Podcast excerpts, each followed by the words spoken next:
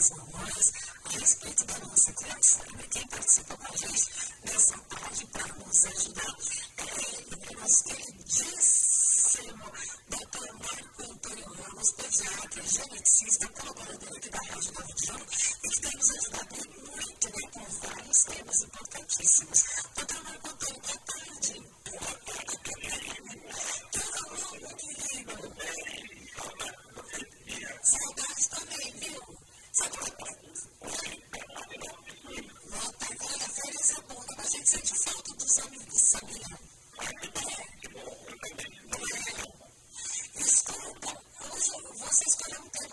Interessante, que é a alteração da postura da coluna em crianças. Tem a ver com a volta da, da, da, da, da escola ou não tem nada a ver